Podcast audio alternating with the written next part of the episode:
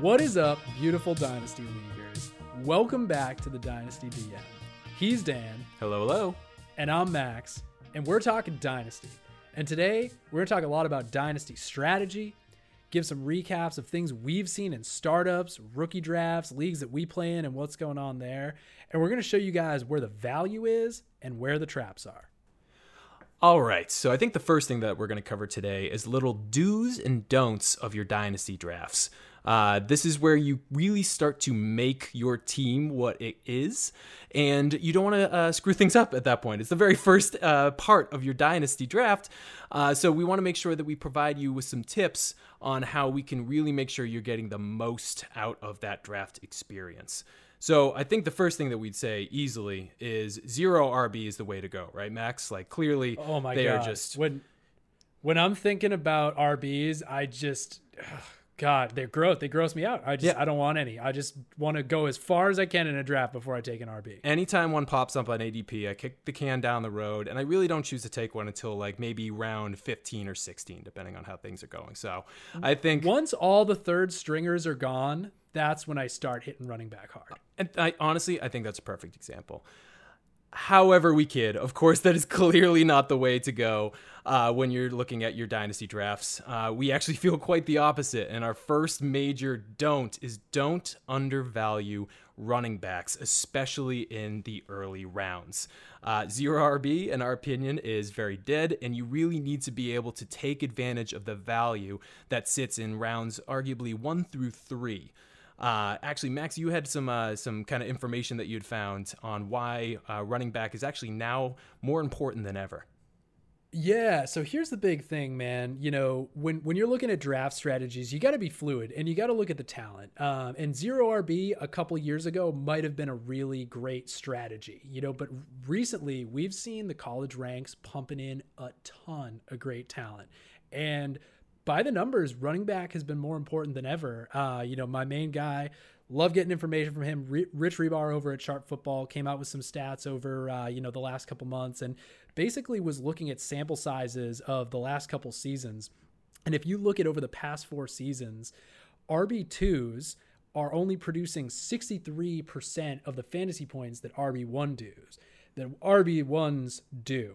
So vice versa, when you're looking at wide receiver twos, they actually produce 83% of the fantasy points that wide receiver one do.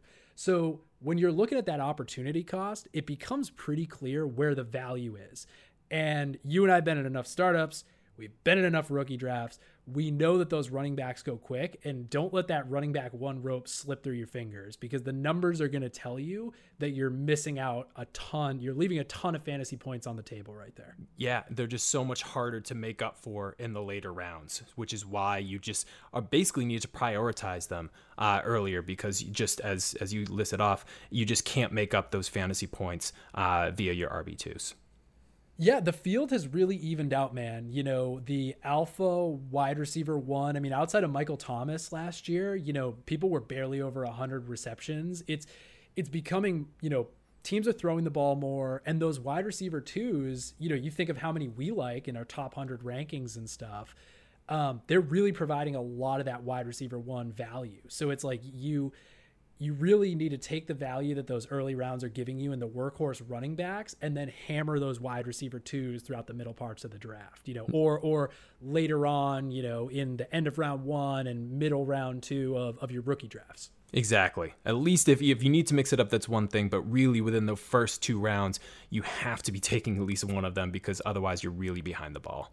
So, Max, I think you actually had a few examples um, of uh, being able to package a few uh, different players uh, who could be drafted uh, within the first few rounds and who might uh, you might prefer over the other. Yeah, so it's sometimes hard to put the numbers into context. Um, so sometimes it's just easier to say like, hey, here's the first three rounds of a startup draft. You could have Team A that started off running back heavy, or you could have Team B that started out wide receiver heavy. So, uh, you know, I'm gonna throw a couple of these at you right now that I just looked at, and you know, just for reference for everybody at home, you know, we we use Sleeper. That's where we do all our dynasty leagues. We love Sleeper. Um, so this is going by Sleeper single quarterback dynasty league ADP. So here are a couple teams, Dan. I'm just going to lay out the first three rounds of a draft, and you let me know which of these two teams you would prefer to start out with. Let's do it. So here on the first team, we have Dalvin Cook, Miles Sanders, and Allen Robinson. Or you can have Tyreek Hill, AJ Brown, and Aaron Jones. Which of those two teams are you taking as your starting point on your dynasty team? Well, that okay. So that one's a good one. Uh, a, you definitely and and and for anyone who's listened, they definitely know I'm a big Dalvin Cook fan, so that immediately puts a little edge there for sure. Um, however, when you're kind of comparing uh, the rest of the uh, rosters for both of those, uh, Miles Sanders is looking more and more like he's got a very good situation ahead of him. Um, whereas you look at conversely on the other side, Aaron Jones was phenomenal last year, uh, but he and looking at the stats from his touchdown efficiency perspective, I find it very hard that he's going to keep something like that up. So when you're looking at uh, Dalvin Cook, where yes, there is still some holdout concerns, uh, and Miles Sanders, yes, uh, a rookie kind of looking to take that next leap. Do I trust both of their opportunity and production over Aaron Jones, who uh, Green Bay all of a sudden deciding to bring in even more running backs into the fold this year, and them continuing to tout a uh, running back by committee? Uh, him as my RB1, I would love him as an RB2. Uh, in some scenarios, you can even rarely get him as an RB3. Uh, I don't want to trust him as an RB1, and that's why I'd have to go uh, Dalvin and My, uh, Miles Sanders, where Robinson uh, continued to show that he was very. Um, proficient and was able to uh, hold up some good numbers there. But Tyreek and AJ Brown, um, they can be fantastic, but boom or bust uh, in many regards of their game. So uh, I have to go with the Dalvin and Miles Sanders in that situation. Yeah, I would agree. I, I take the Dalvin team. I'm a big Miles Sanders guy, uh, and I actually love Allen Robinson's talent too. So that team looked good to me as a whole. But let's let's quickly go through another couple examples here and just see if I can get you to prefer the wide receiver start teams. All right, let's do it. So team one here we have, and again this is drafting from slot seven. So roughly, guys, you're going to get around if you're in that draft slot. Uh, we have Joe Mixon, Jonathan Taylor, our boy, and uh, Courtland Sutton on one side, and then we have Chris Godwin, Amari Cooper, and Mr. DeAndre Swift rounding out the other side. Fantastic. Now this is another hard one for sure, um, but in looking at it. Uh, once again, I have to go the the running back heavy side with Mixon Taylor and that kind of one two punch. Uh, Swift is going to be a phenomenal running back in this league. Uh, however, he is someone that I cannot trust at this point for putting up RB1 numbers. Uh, so I know Mixon is kind of teetering on that RB1. He's he's been there the past couple times, uh, but the opportunity in uh, for the Bengals this time is going to be fantastic. And Jonathan Taylor is a beast. So got to go with that side. Yep. Look at you. Somebody listened to our last podcast and heard all my Swift numbers. Uh, let's go with team three here. So team three quickly rounded out. So we got Nick Chubb, Josh Jacobs, and DK Metcalf for team one, or team two, DeAndre Hopkins, a Dan favorite Kenny Golladay, and Mr. Kenyon Drake. Ah, so this one is this one's probably the hardest for me uh, because that Hopkins Golladay stack um, is going to be pretty beastly. Uh, provided that Matty Stafford is able to to be what we think he can be uh, going into this year, which uh, he was setting a, a, record pace as of uh, last year. Um, so that wide receiver duo is hard to give up because those are both guys I trust truly as wide receiver ones in many regards. Um, however, Chubb, I do believe is uh, an absolute beast with the, and I believe we uh, we chatted a little bit about him on the last podcast, um, but the enhancements that they've had with the Cleveland Browns, I literally do think he's going to be the league leader for rushing. Uh, and then Josh Jacobs, again, having another one where he has just such a clear path uh, to being able to uh, be a high end RB2 uh, to an RB1. Uh, I'm going to take the potential RB1 duo over the potential wide receiver one duo uh, in Chubb and Jacobs over uh, in Metcalf over Hopkins, Golladay, and Drake. Super hard. Uh, I could see you leaning Hopkins, Golladay, Drake if you are positioned or positioning yourself to be a very much win now team this year. Uh, but otherwise, I'm going to take the value on the uh, Chubb and Jacobs side.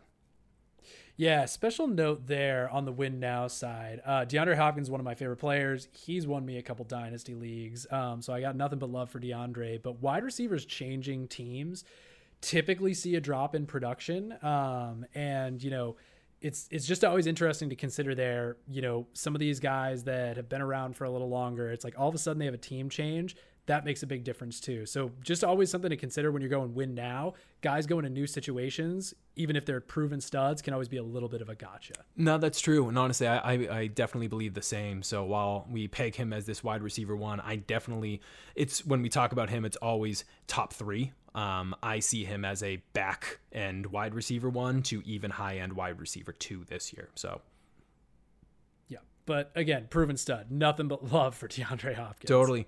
So, just a couple examples, uh, and certainly everyone can have their uh, their difference of opinion on it. Um, but those kind of packages, it's just so hard to give up. Uh, just a, a, a really strong one-two punch at running back to kick things off because uh, you know you can make up some of the value uh, at wide receiver later on down the line. Uh, however, uh, there are certain scenarios where you might find whoever dro- uh, drops to you, etc., that you really do want to start off with a couple wide receiver studs. And in those types of scenarios, you do have to value hunt a little bit when it comes to running back.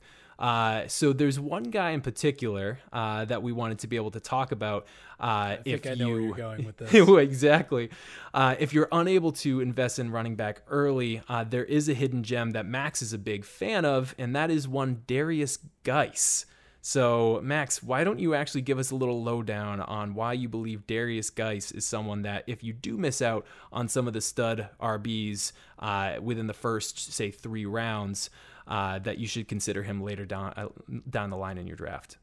Yeah, so having uh, drafted next to me in a recent startup, Dan, I think uh, you could say my first piece of advice is don't miss the stud RBs, right? So yep. get those guys up top. If you got to reach a little bit, don't let ADP dictate your decisions. Um, you know, I think that's just good fantasy advice in general, whether it's dynasty, uh, startup, rookie draft, anything. But uh, I love to grab the RBs, um, and you know, for some of the reasons we laid out before and Darius Guice right now, I mean, I, I tend to draft aggressively in general after I fill out starters. Darius Guice is probably going, depending on, you know, if you're talking single QB, depending on your league and who you're drafting with, like he's going somewhere in the six, seven, eight, more more on the seven, eight rounds. Uh, and I think the guy's a stud. I have been talking Dan's ear off about Darius Guice since we started our dynasty conversations, however long ago. Uh, and you know, the thing with me, and Darius Guice, it's simple. You know, most people go to sleep at night. They might think about their day. They might think about what they're going to do tomorrow. As soon as I close my eyes, there's just this nonstop LSU highlight reel of Darius Guice. and it's just me trying to go to sleep, but he's breaking tackles. I can't go to sleep. He breaks another tackle. I can't go to sleep, and just I don't I don't think people remember what a stud he was. You know, stuck behind Leonard Fournette during his early years. Um, at LSU. You know, Fournette gets hurt. Guice has his chance to shine. Finally, you know, kind of takes over his sophomore season and rushes for over 1,300 yards.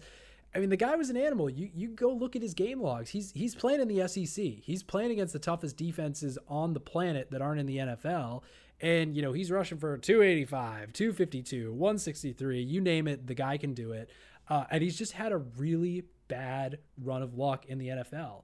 Um, you know, injuries are tough to predict people get the injury prone label. Uh, I've even been partial to that in the past, labeling labeling guys injury prone too early. But I just think people need to understand that Darius Guice is 225 pounds. He's a big dude. We're talking 73rd percentile BMI, and he runs a 449. And at that size, it's good for a 91st percentile speed score, which, you know, if anybody doesn't know what speed score is, it basically takes your 40 yard dash time and factors it in for how big you are. So if some guy is running the same 40 yard dash and he weighs 30 pounds heavier, it's obviously more impressive when the bigger guy does it. So we've seen him be a stud at the college level.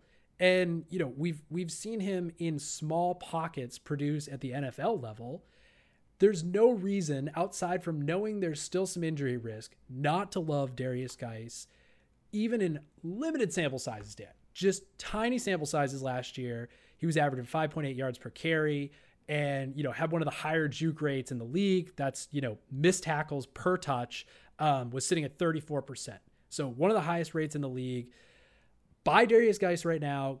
Get him while he's cheap in startups. Get him while people are trying to ditch him off their rosters. I love Darius Guice. Dan, stop me before I keep talking about Darius Guice. No, and honestly, I mean, I, believe me, this is uh, this is a guy that I do get excited about. Uh, knowing what his full potential is, I think he gets dinged a little bit, um, as you said, from the the quote unquote uh, injury history. Uh, I think we've seen that same type of tag get applied to someone like Dalvin Cook uh, earlier, even before this breakout, and look where he is now, right? Like there is opportunity to overcome that um, and to, gain value. Uh, I would still argue that people look at Dalvin Cook and still have their question marks, but now he's in a another echelon uh, where he belongs. So looking at someone like Darius Guice, who's just honestly following a very similar pattern to someone like Dalvin Cook, who I loved and, and saw this same pattern in. Um, I think he has this opportunity to overcome some of that.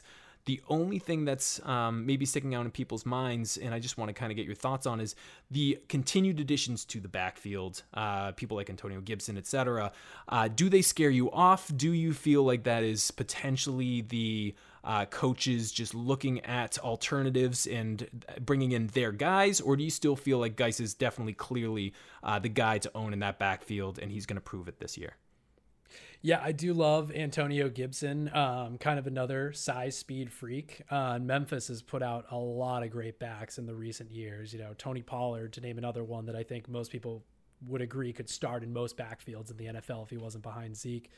Um, do they scare me? Yeah, a little bit. Anytime you get a guy that's, you know, another size speed freak and, you know, has proven to be a little bit more durable so far, and the guy in front of him has injury question marks, it's always going to scare you a little bit. But I mean, would Dan, would you throw on the film?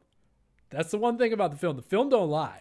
Exactly. And Darius right. Guice Darius oh. Guice is the guy there. If he's healthy, he's the guy there. Mark my words. Even a couple of the uh, the runs that we, he was able to to rip off in uh, 2019, just this past season, uh, seeing those glimmers. It's not just college profile and and college uh, tape. He's he still has it. It's just this ability to make sure that he's staying healthy and get the opportunity that he deserves. Because I think this is why we wanted to talk about him because his range of outcomes is so vast, right? Usually, when you're drafting yes. a guy in the higher rounds, you know it's, it's a little tighter, pending a massive injury or something.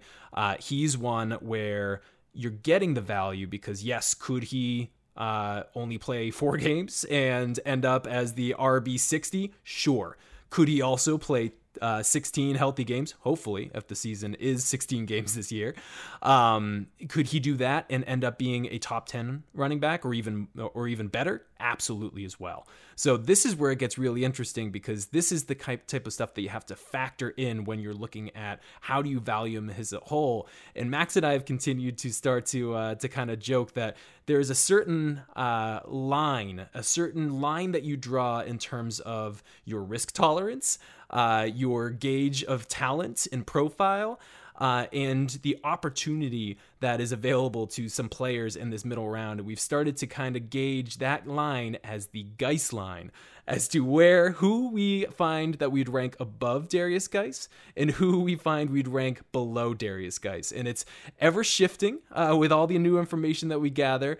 Um, but it continues to be something that we laugh about because uh, there becomes this moment where you can say how you rank a player, or how at least we rank a player, based on whether they are above or below Darius Guice. Yeah, I, I didn't ask for this. Okay, this this I didn't ask to be the chosen one to defend Darius Guice for eternity, but here we are. We're if here, gonna... and uh, there's a Guice line. It exists, and that's all I have to say about that. If you're going to be the Guice spokesperson, you have to be able to represent him uh, throughout it all. So in this t- typical scenario, just like you tossed out a couple uh, proposed examples to me, uh, um, I've got a couple different guys that I want you to be able to think about. Would you rank them ahead of Darius Guice or behind Darius Guice when it comes to your dynasty rankings? So I'm going to kick yep. it off with a couple uh, wide receivers first. Then we'll flow into some uh, running backs, uh, and then finally a, uh, a tight end that I'm curious about your your ranking there as well. So. First thing I want to kick off with a tight end over Darius Guice. A, a tight end, You're joking. absolutely. You're joking. I, no, well, let's see. I want to know hit, your, hit uh, your answer. You might be leading the uh, the witness here. Um, but first thing I'm going to kick off with is, especially when you're thinking about this type of stuff, um, dynasty uh, rookie drafts are coming about right now. So there's a couple guys that are coming out this year as wide receiver uh, that range a little bit in value. Uh, so I first want to ask you about Denzel Mims. Would you rank Denzel Mims above or below Darius Guice in your dynasty rankings as of right now?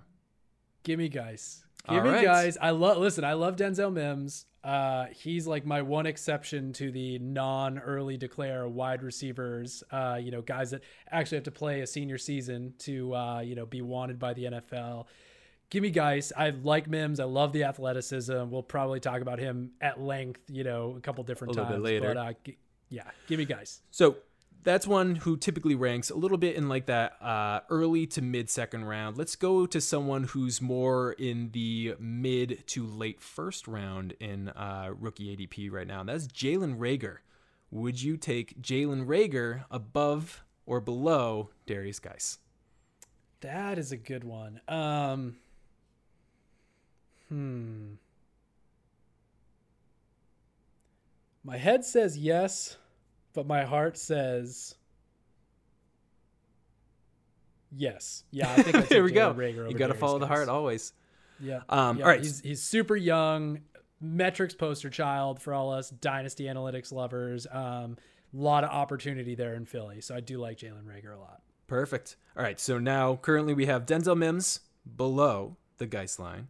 We have Jalen Rager above the Guice line. Getting closer. We're getting closer. We're finding this this middle. So let's see. I have one more, and this is uh, another thing that I got to clue people into. And they, they, people have found out before. Max, you're a bit of an ageist, uh, especially when it comes to uh, wide receivers. So A bit uh, is putting I- it lightly. a bit, but I do have to toss this out specifically because of the opportunity that is presented to him this year. Um, I think I know where you're going with this. I'm going to ask would you rank Robert Woods over Darius Guice or under Darius Guice? Give me Guice. You Give me gotta- guys is okay. Just for the record, ageism. Yes, it's a thing. I love it. Football is young man's game, Dan. Okay, and Darius Guice just turned 23. Robert Woods, I love you, Robert Woods, but he's you know any roster that I have a 28 year old wide receiver on, I'm I'm getting him the hell out of there. Ah, I mean, in fairness, I still like to have heart that he can play because he's younger than me. But uh, I had to toss him out there because Robert Woods, uh, I'm a big fan this year. Uh, I believe he has uh, easy uh, top 12 upside with his opportunity this year. So I had to toss him out. But knowing that he was a 28 year old, I had to figure that might be your answer there. Do Um, you know all right. what uh, Robert Woods' nickname was uh, coming out of college? I don't think I do. It was 7-Eleven because he's always open. Oh, love it. No, I'm just kidding. That was Chris Hogan, but I just love the 7-Eleven thing. all right, still fair. Um, all right, so we covered some uh, wide receivers there. Want to touch on a couple running backs because that's where it's actually uh, certainly super hard because you're probably staring down a few of these guys at around the same ADP. Uh, so this is where you're not even looking at positionally. Oh, do I need a wide receiver over a running back given my team structure? This is if you're looking at any of the running backs across the board, you have to be a little bit more critical of uh, where you take them. And so this first one.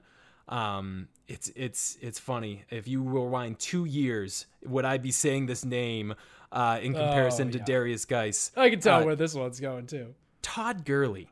Would you take? Would you rank Todd Gurley above or below the Guice line for your dynasty rankings?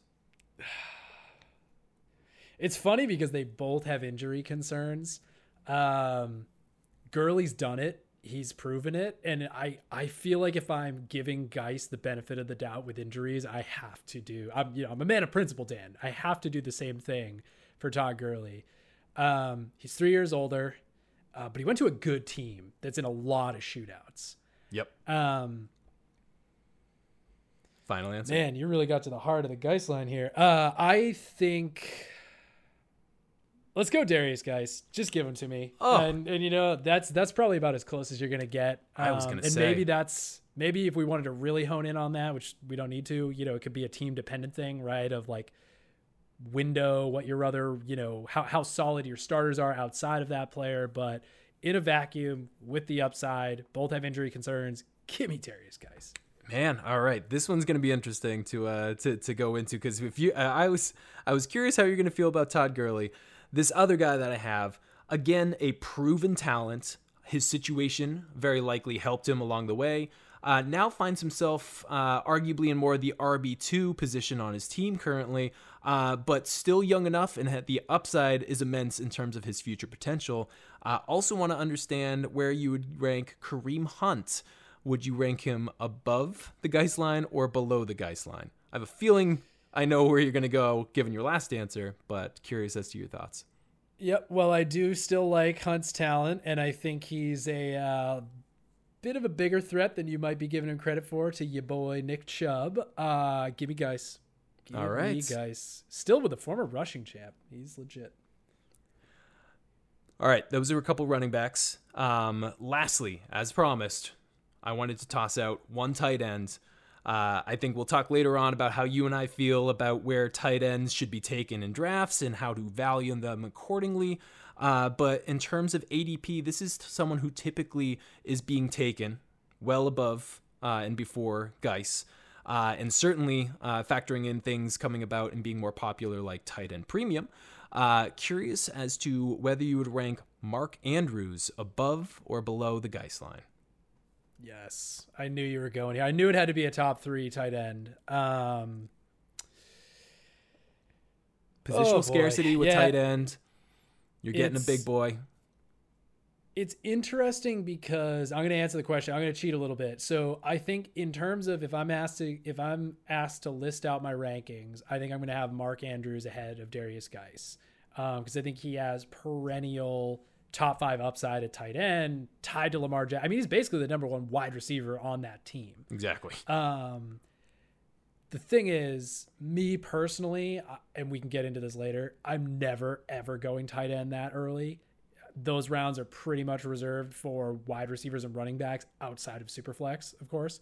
Um, so if I'm drafting, there's no way Mark Andrews is getting taken before Darius. Like you, you, you get what I'm saying. Yeah. Like he's not going to end up on my roster.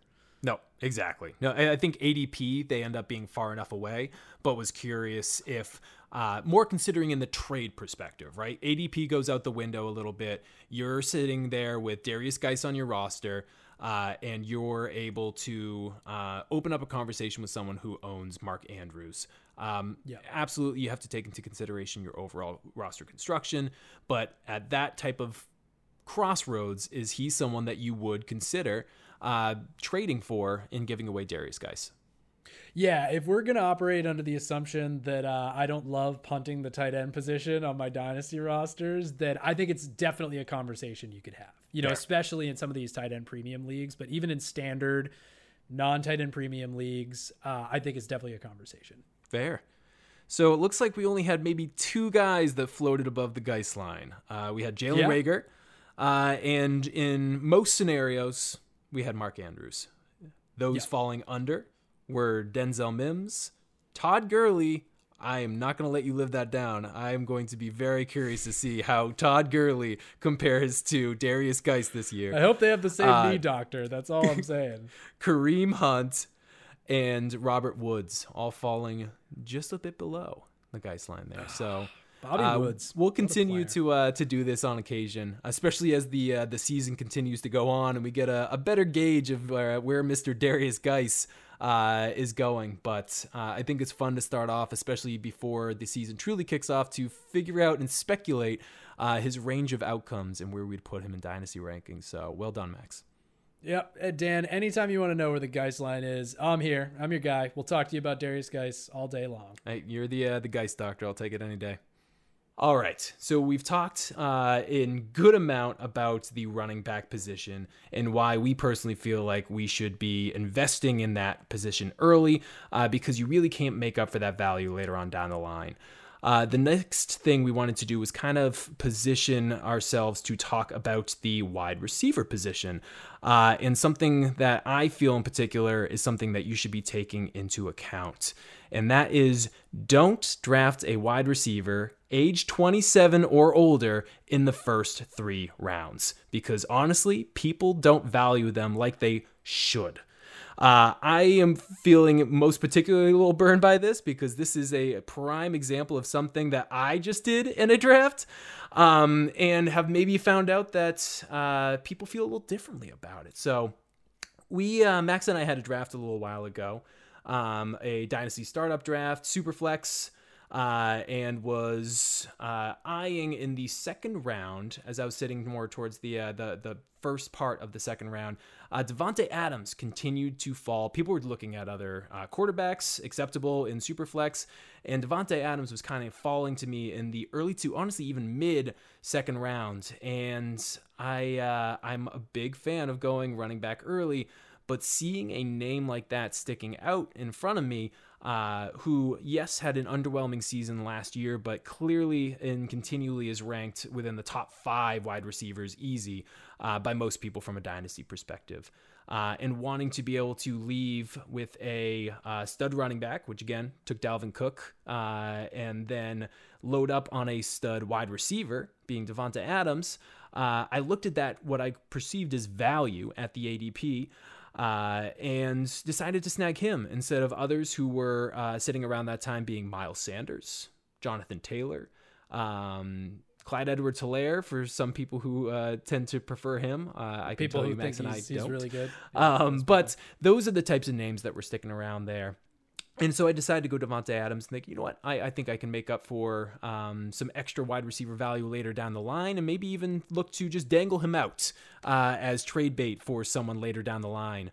Uh, and so I put him on the trade block, and uh, no one nobody seems to cared. want to bite. Nobody cares. nobody cares. And I, I, I was so fascinated because here you have a, uh, a guy who, again, as I've said, I think no one would argue uh, that he is uh, in the top five uh, wide receivers in Dynasty, maybe even uh, top three uh, to top two. Some people have him ranked as their second wide receiver, right behind Michael Thomas, just with him being a little bit younger than DeAndre Hopkins.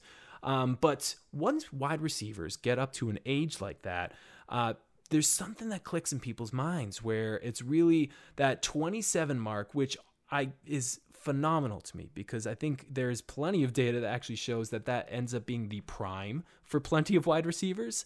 Um, but people, when they're looking at their rosters, uh, don't want to invest in a wide receiver that is just about to crest over that hill, even if they haven't reached the full top yet.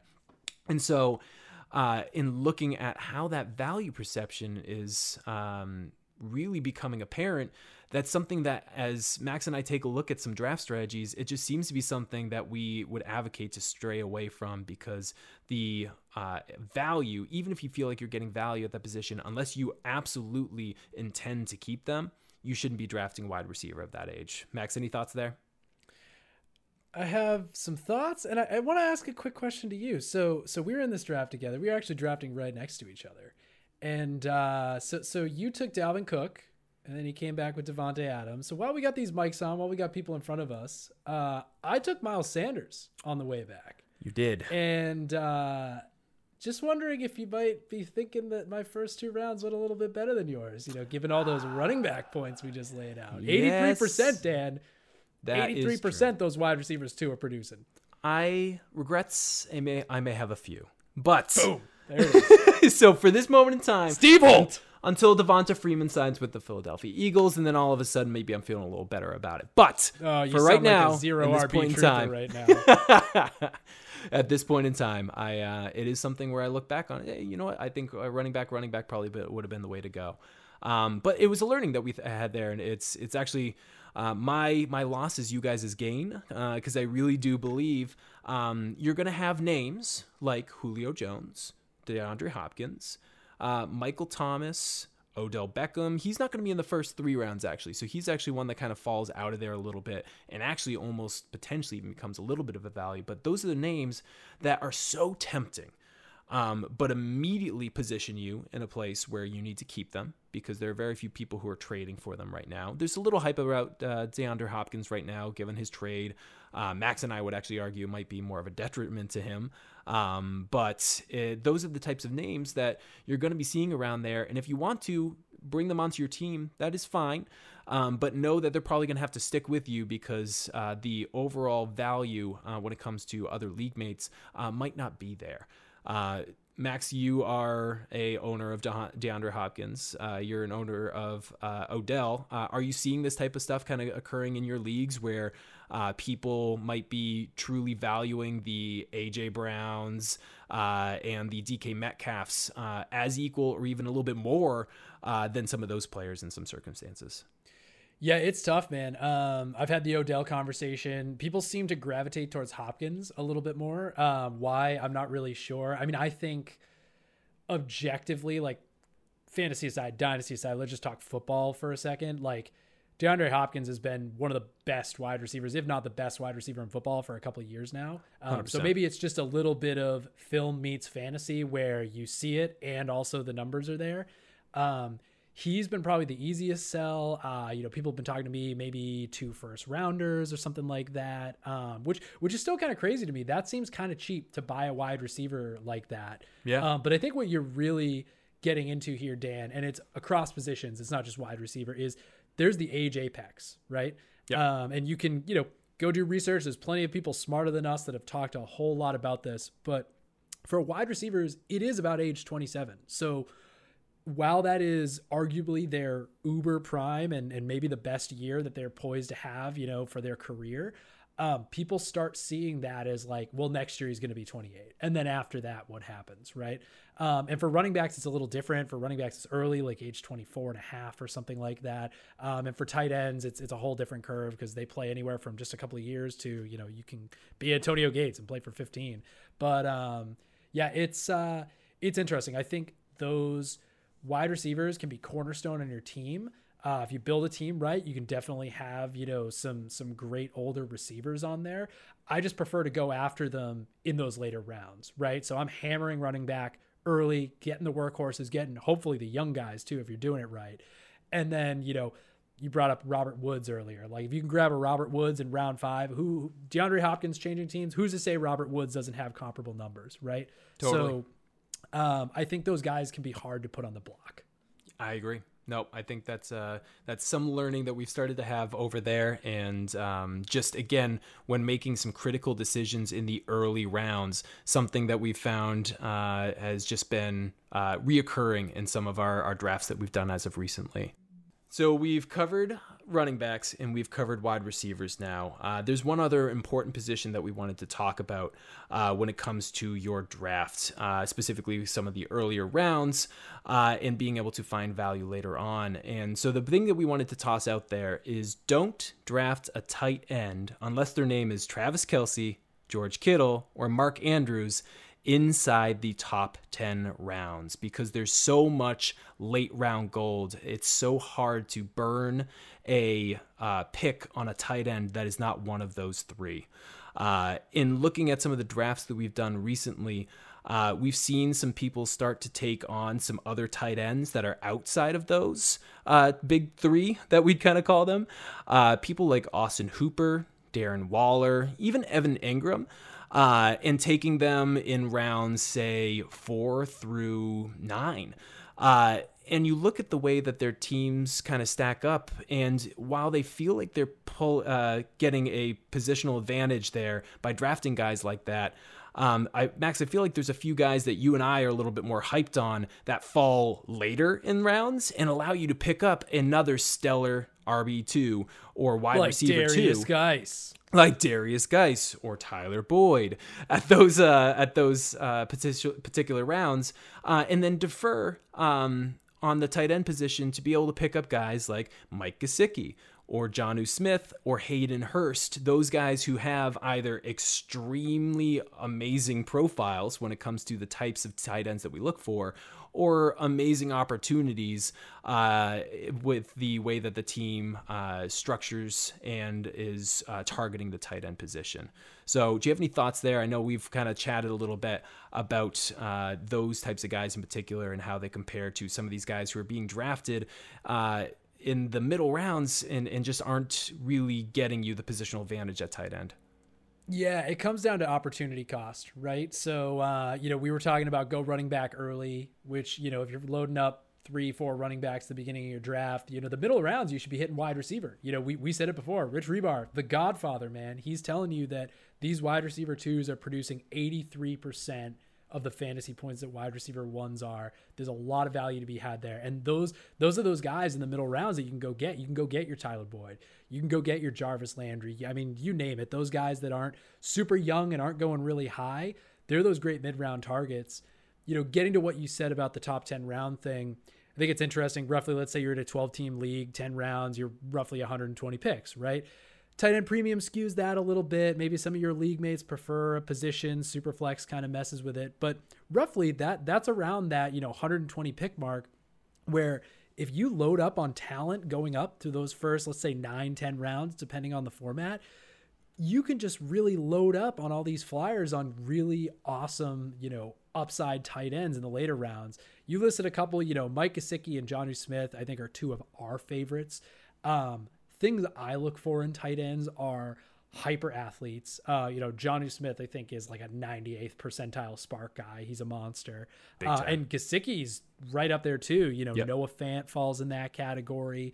You know, even David Njoku and uh, OJ Howard are basically free right now. And seriously, you know, they haven't they haven't washed out of the league yet. So I look for those guys not only with the hyper athleticism, but with a couple years in the NFL. Um, tight end is probably the hardest offensive skill position player to learn that or skill position to learn outside of quarterback because you not only learn have to learn how to run routes but you have to learn how to block too and you have to know a lot of offensive assignments. So typically these guys aren't hitting until year two usually year three or four right? Um, and so you just look for those guys that have good profiles you know were productive in college. You love to see early, you know, age adjusted production um, on those guys with some good athleticism going into year three, four, and and those are the guys you look for, and they're basically free. You know, once you get outside the first ten rounds of a startup. I consider everybody free because like people throw ADP out the window, you know, exactly. which I think is a, a tip that we both love, right? Go get your guys. Yeah. Um, but yeah, so if you're not getting one of those premier producers that you think has a shot to be a top three tight end every year, like a Kelce, a Kittle, a Mark Andrews, um, it's really hard to justify the opportunity cost of going Evan Engram in the fifth or going Austin Hooper in the seventh. It just doesn't make a whole lot of sense to me. Exactly. And due to the volatility of the position, I mean, there are plenty of people. Rewind yourself to the beginning of uh, the 2019 season, and I think some people saw some uh, opportunity with uh, Austin Hooper and Darren Waller. They, they saw the profiles of them. They were going well outside the top 10 rounds. And so, this volatility of the position where it honestly doesn't take too much to bump yourself into the top 12 tight ends.